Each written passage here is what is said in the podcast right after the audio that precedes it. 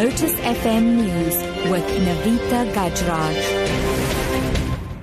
Three o'clock, good afternoon. The A N C has criticised the South African media, saying they're far too critical. Treasurer General Zwelinzima says media houses need to do introspection on its reporting, including the furors around Sudanese President Omar al Bashir slipping out of South Africa. Now, he has told the South African National Editors Forum in Johannesburg that criticism from the media is often unfair.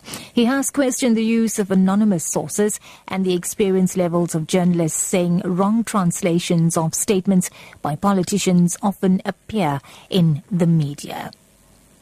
Operation Fiela has been rolled out in Mamelodi, east of Pretoria.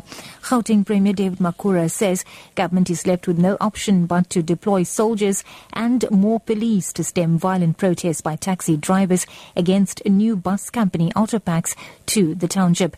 Now, four people have been wounded and seven buses damaged in the riots. Police spokesperson Lungelo Glamini. Uh, Operation Fiela is uh, um, going on now in this area. Um, we, We'll, uh, uh, we'll be doing operations until we are sure that the place is back to normal. But we are not only looking at the violence, but all other crimes that are being committed into the area. Moving further afield, the death toll in the latest wave of massacres carried out by Boko Haram in the northeastern Nigeria has risen to at least two hundred.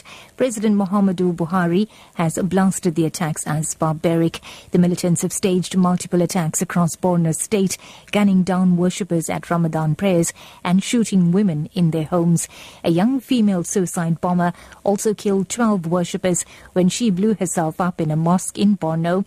Nigerian troops are battling Boko Haram gunmen who are attacking the state capital, Maiduguri, the birthplace of the movement. And wrapping up, Parliament in Afghanistan has rejected President Mohammad Ashraf Ghani's second nominee for Defence Minister, leaving the key cabinet post empty. Here's the B B C's David Lyon, who has the details. Masoom Stanikzai was the third candidate for the post of Defence Minister put forward by President Ghani since he came into office in September. One withdrew before the approval process and another was voted down. Now Mr Stanikzai too has failed to win the support of Parliament. The process of approving ministers has been long drawn out because of arguments within Afghanistan's coalition government and amid widespread allegations of corruption, payment for support.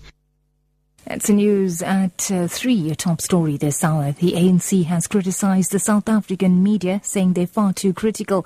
Treasurer General Zwelinzima says media houses need to do introspection on its reporting, including the furor around Sudanese President Omar al Bashir slipping out of the uh, out of the country. Rather, for Lotus F M News, I'm Navitha Gajraj. I'll be back with a further update in an hour.